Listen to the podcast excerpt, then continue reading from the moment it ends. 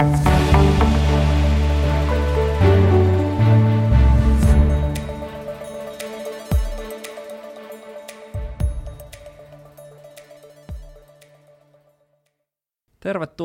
Nordea varallisuuden hoidon huhtikuisen sijoituspodin pariin. Meillä on täällä jälleen äänessä Hertta Alava.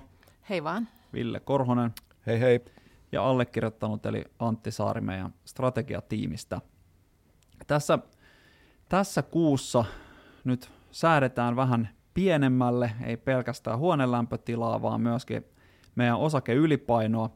Eli mehän tuossa helmikuun alussa tai tammikuun lopussa oikeastaan nostettiin osakkeet vahvaan ylipainoon ja nyt sitten sitä vähän lasketaan. Mutta aloitetaan tästä maaliskuusta.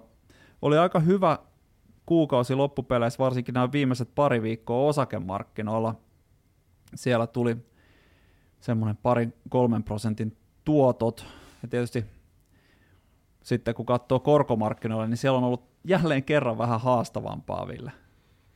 No korkomarkkinoiden tuotot on ollut paineessa tämän korkojen nousun johdosta, eli Ukrainan sota nostaa energian hintaa ja se sitten kirittää inflaatiota ylemmäksi ja keskuspankit todennäköisesti tulee sitten aika kovilla, kovilla keinoilla taklaamaan tätä inflaation kiihtymistä, ainakin odotukset on markkinoilla sen mukaiset ja korkojen nousu on ollut sitten erittäin vauhdikasta. Ei tämmöistä korkojen nousua ole nähty kymmeniin vuosiin, eli kyllä niin kuin tämä sijoittajien salkuissaan näkemä joukkolainojen niin kuin arvojen lasku niin hakee varmastikin vertaistansa. Joo, ei näitä tosiaan ihan joka, joka päivä tai joka vuosi edes tapahdu. Ja ehkä tuossa, jos nyt mennään suoraan siihen keskuspankkeihin, kun ruvettiin siitä kerran puhumaan, niin onhan tässä aika lailla oikeastaan ajatukset siitä, että millä, millä tahdilla sitä rahapolitiikkaa kiristetään ja miten nopeasti inflaatio pyritään hillitsemään, niin muuttuneet tämän ensimmäisen vuosineljänneksen puolella? No on aika hurjasti, että tässä markkinoilla varmasti Yhdysvaltain keskuspankkia kaikkein tarkimmin seurataan, niin kyllähän odotukset on sen suuntaiset, että tämä vuosi on kyllä niin kuin oikein rahapolitiikan kiristämisen vuosi, eli jos pitkän aikaa on totuttu, että koronnosto Yhdysvalloissa on 0,25 prosenttiyksikköä, niin nyt tässä maaliskuun aikana on sitten sijoittajat alkaneet hinnoitella jo kovempiakin koronnostoja sinne Yhdysvaltain keskuspankille ja sen seurauksena sitten niin kuin korkojen nousu on ollut kovin, kovin voimakasta. Joo, se on ehkä näkynyt myöskin, tai onkin näkynyt myöskin täällä euroalueella, että täälläkin ajateltiin vielä, että jos nyt vaikka sitten vuoden lopussa tai joskus ensi vuonna korko nousisi, mutta täälläkin tosiaan niin on viestit muuttuneet aika erinäköisiksi sen suhteen, että kyllä tässä nyt päästään totuttelemaan ehkä siihen, että myöskin nämä lyhyemmät korot ja ehkä jopa asuntolainojen korko jonain kauniina päivänä muuttuu negatiivisesta positiiviseksi, tai ainakin se viitekorko.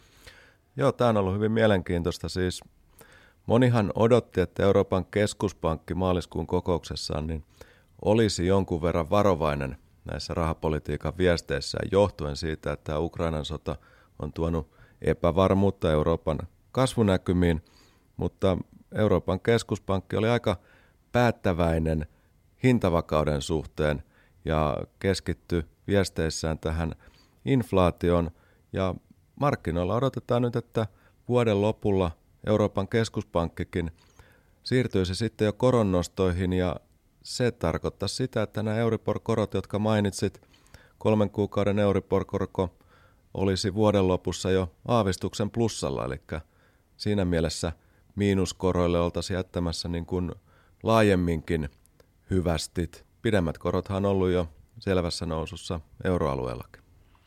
Joo, ja sehän on ollut aika hurjaa. Tietysti sen kääntöpuolella on aina jotain myönteistäkin, että kun korot on kerran nousseet, niin tietysti siinä korkojen noustessa joukkolainojen arvot kärsii, mutta tulevien tuottojen kannaltahan se on positiivista.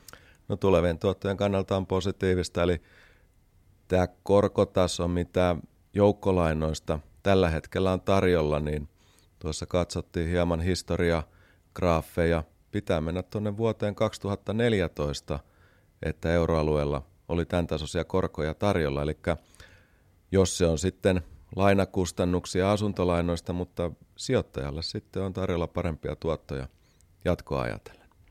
Vihdoin ollaan pääsemässä tästä negatiivisten korkojen ma- maailmasta toivottavasti tilanteeseen, jossa sijoittajatkin sitten saa jotain positiivista korvausta sille sijoittamalle ja rahalle, myöskin sitten valtionlainojen puolella, mikä on siis sinänsä, niin kuin tuossa sanoit, niin pitkän aikaa ei ole ollut se tilanne.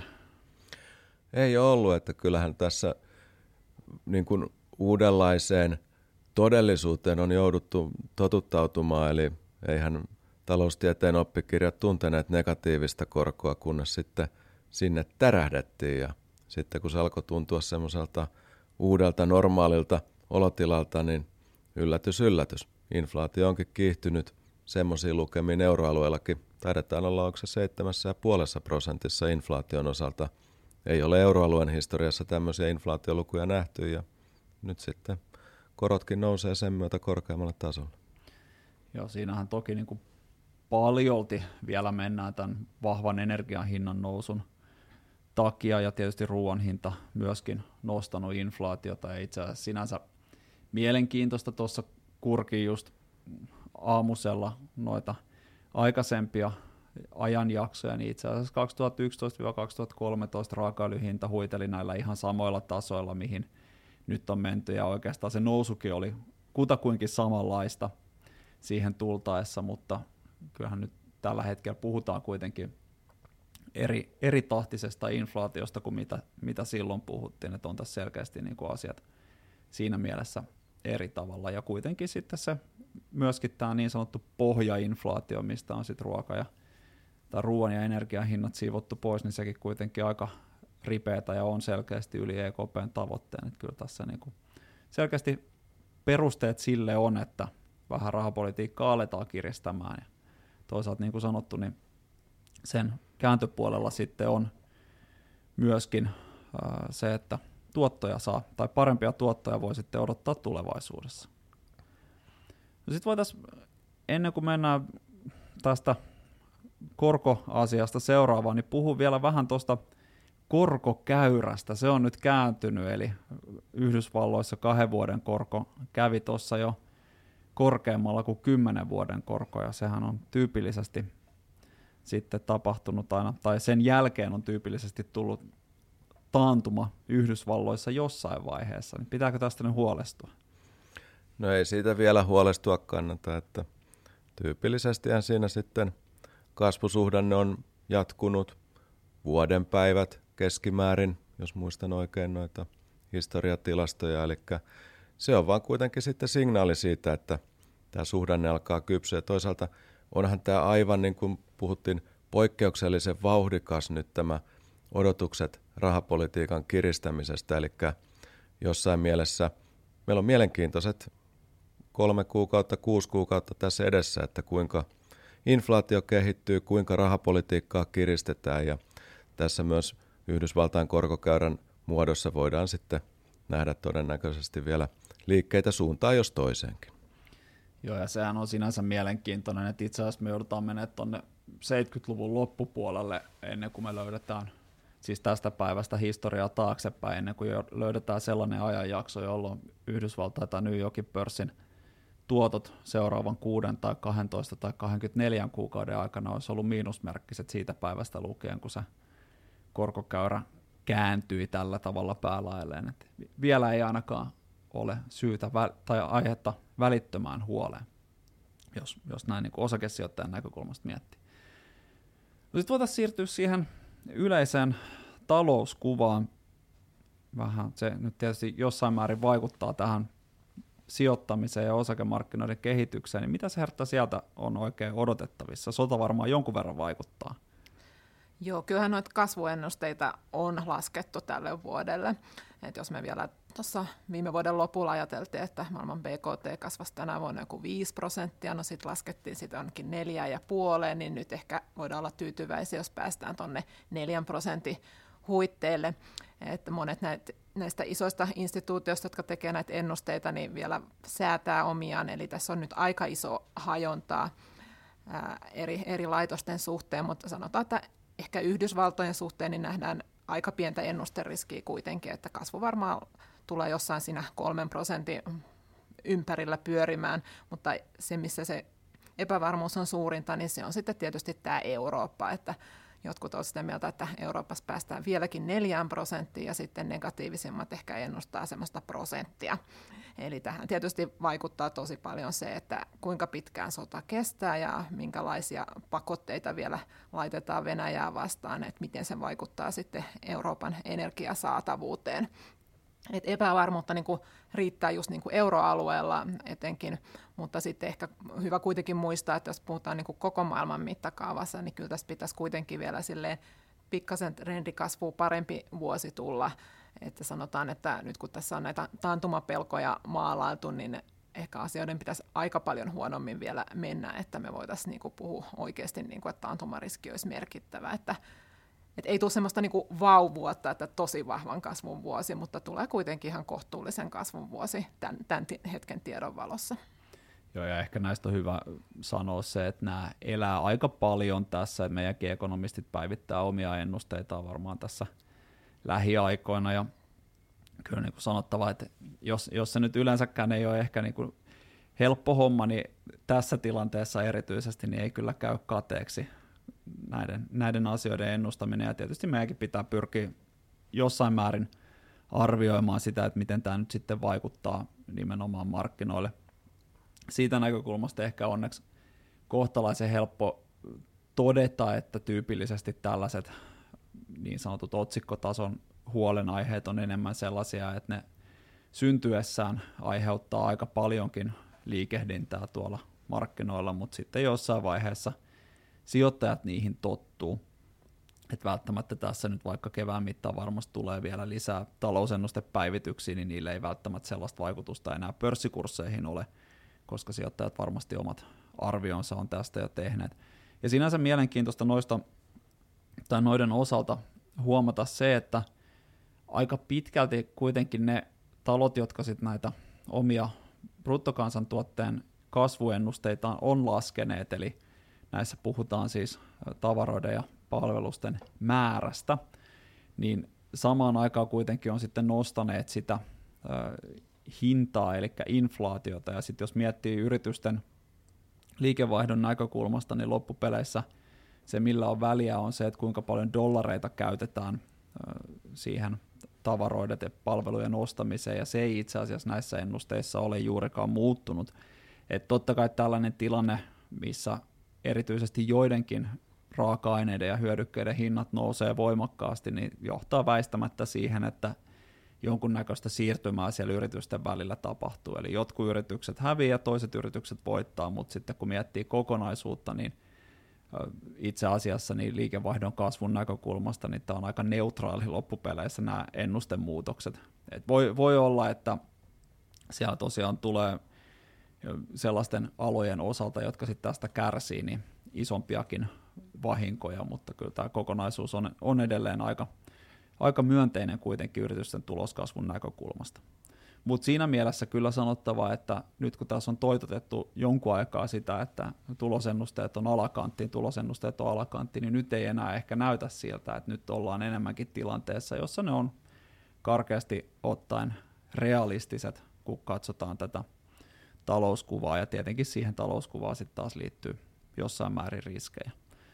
Mutta siltä puolelta ei ehkä nostetta ole enää samalla tavalla odotettavissa. No sittenhän tässä kuussa tapahtui tietysti markkinoiden näkökulmastakin, tai oikeastaan kehittyvien markkinoiden näkökulmasta aika paljonkin asioita, eli nyt Venäjä heivattiin ulos vähän joka paikasta.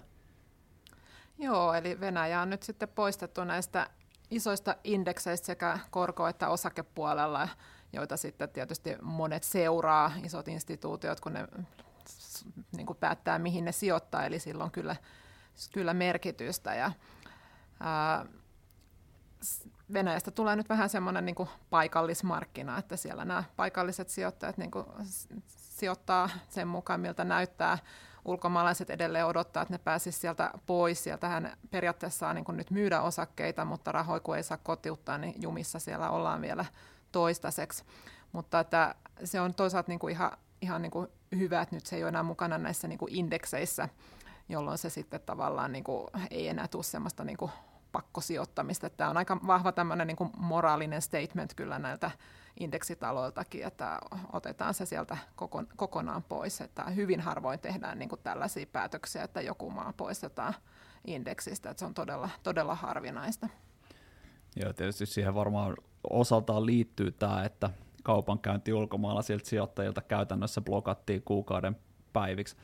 Ja sitten tietysti sama hengenveto on todettava, että samallahan se häviää myöskin meiltä sitten tässä, että meillä ei enää niin missään, missään suosituksissa, jos, josko se nyt ei ole koskaan ollut mikään hirveän merkittävä osa oikeastaan mistään maailmaa. Ehkä tuossa joskus finanssikriisin tienoilla niin oli vielä kohtalaisen suuri kehittyvien markkinoiden indeksistä, mutta koko maailman pörssistä niin Venäjä ei kyllä ole koskaan ollut mikään hirveän merkittävä, ja nyt se tosiaan ei ole, ei ole enää niin kuin missään, missään määrin näissä, näissä hommissa mukana.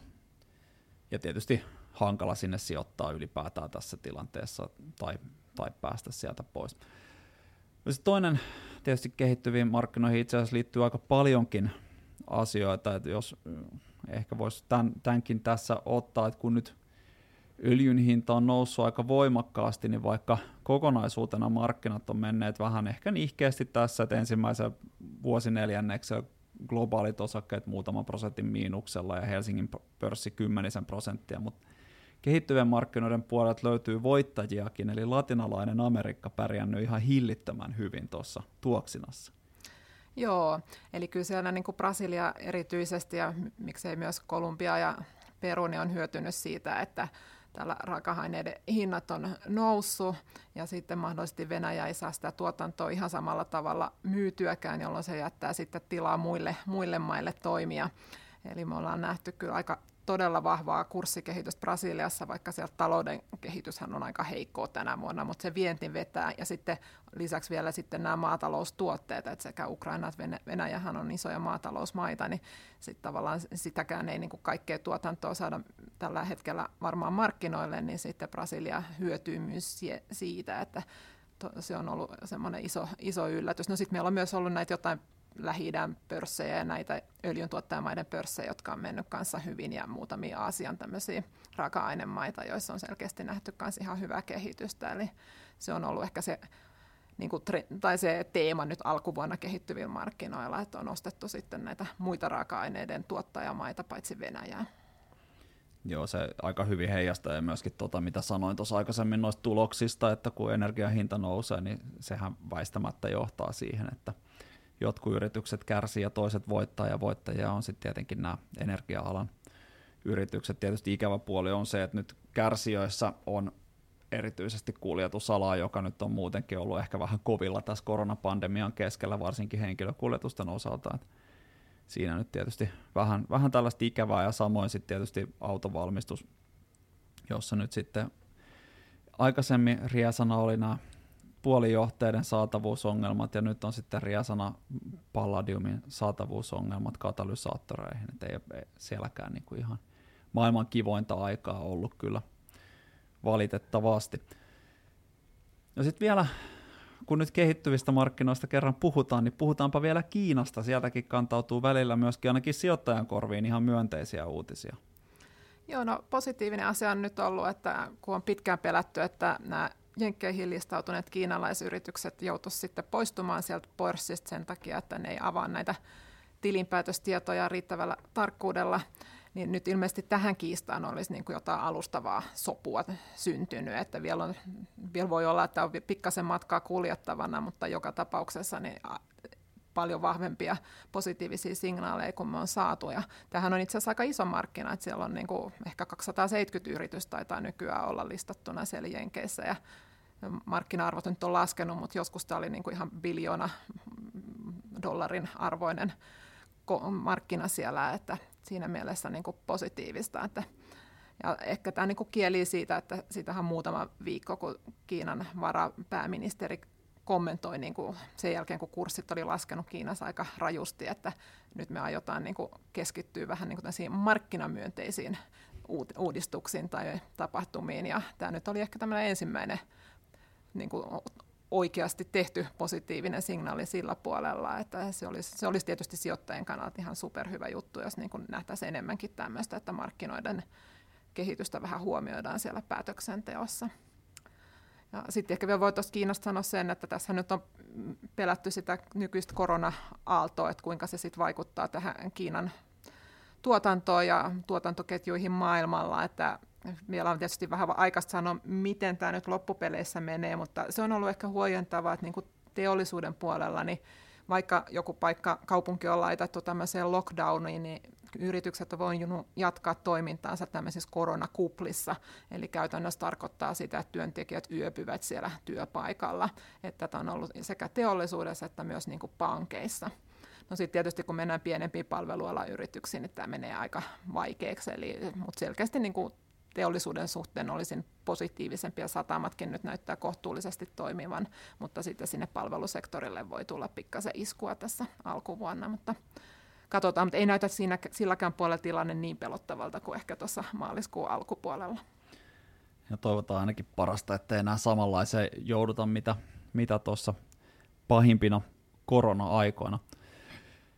No tässä oikeastaan ehkä nyt voisi vielä sen verran tietysti todeta tuossa, että kun nyt näkemykseen muutosta tulee ja laskettiin sitä osakeylipainoa, niin siinä ehkä pääasiallinen peruste on, on se, että tyypillisesti osakkeille nämä erinomaiset ajat ajoittuu se, joko sellaisiin hetkiin, kun tulokset kasvaa tosi voimakkaasti, tai sitten sellaisiin aikoihin, kun kaikki muut sijoittajat on jotenkin hirveän varpaillaan, ehkä, tai sanotaan, että turhankin varpaillaan, ja sitä oli tuossa kyllä niin kuin tammikuun puolivälistä alkaen oikeastaan aistittavissa, mutta nyt sitten tältä osin tilanne on kyllä normalisoitunut ja itse asiassa myöskin sitten osakkeiden arvostustasot jossain määrin palanneet sellaisille tasoille, että meidän mielestä enää se vahva ylipaino ei näiden puolesta ole perusteltua, että ennemminkin vaan tällainen tavallinen, tavallinen ylipaino, semmoinen 5 prosenttiyksikköä siitä omasta salkusta, että semmoinen pieni lisäys vielä tähän loppuun, mutta ihan kuitenkin kohtalaisen myönteisissä näkymissä tähän vielä lähdetään, että vaikka tässä nyt kaiken näköisiä riskejä ja huolenaiheita tietysti on, niitä nyt aina on. Mä en muista, että mun uralla olisi ollut yhtään sellaista hetkeä, kun ei joku asia paina ja huolestuta sijoittajia tai ihmisiä ylipäätään. Niin kuitenkin tässä ihan, ihan hyvät näkymät meidän mielestä edelleenkin osakemarkkinoille tässä loppuvuonna. Näihin kuviin ja tunnelmiin voitaisiin päättää tämä tämänkuinen tai huhtikuinen sijoituspodi ja palataan sitten taas tämän asian ääreen tuossa toukokuun puolella. Kiitos kaikille kuulijoille ja oikein aurinkoista huhtikuuta. Kiitos. Kiitos.